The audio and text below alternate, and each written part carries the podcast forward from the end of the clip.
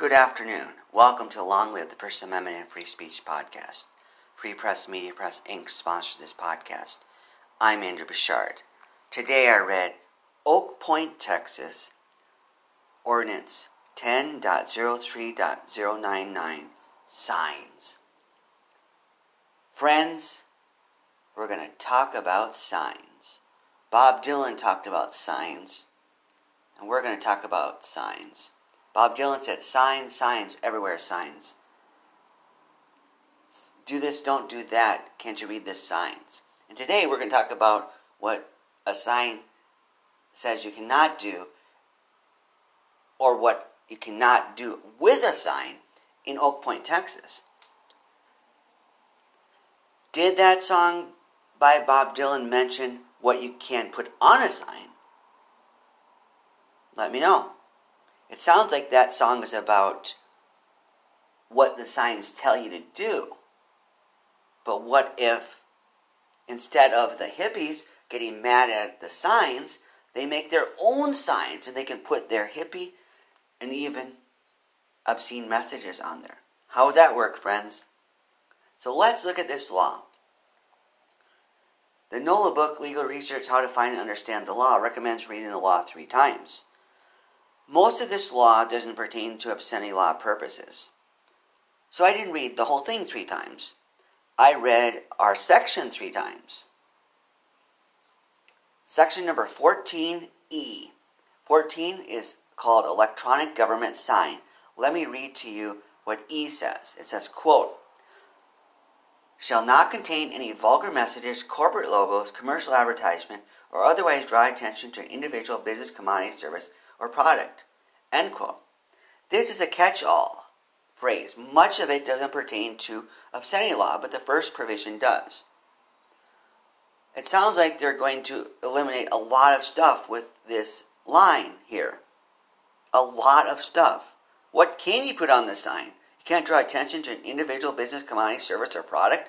What can you draw attention to? An event you could. It doesn't say event. I wonder how often people are putting vulgar messages on the sign or wanting to or submitting them for consideration. Did it happen where somebody said, Enough! We're getting overwhelmed with 50 vulgar message requests a day. We gotta stop this and put a law into effect. At least you can't have the corporate logos. That's what the law says. So, what do you think about this law, friends? Do you want electronic government signs to contain vulgar messages? Do you think they should be permitted to do so? Would that violate the First Amendment? I'm sure the judges would rule it would not because from doing this podcast, from reading the trials we've read, most of the time the judges are going to say, nope, obscenity, that's obscene, that's not allowed.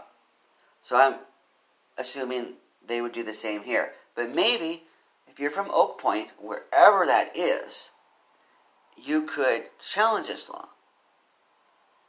You could program the electronic sign to contain a vulgar message. You might be a hero then.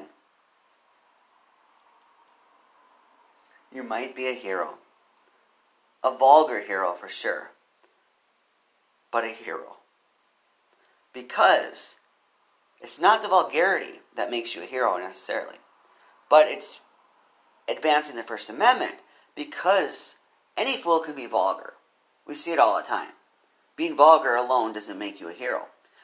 But God can redeem that act by calling you to advance the First Amendment, by taking the vulgarity to court, and hence broadening our rights.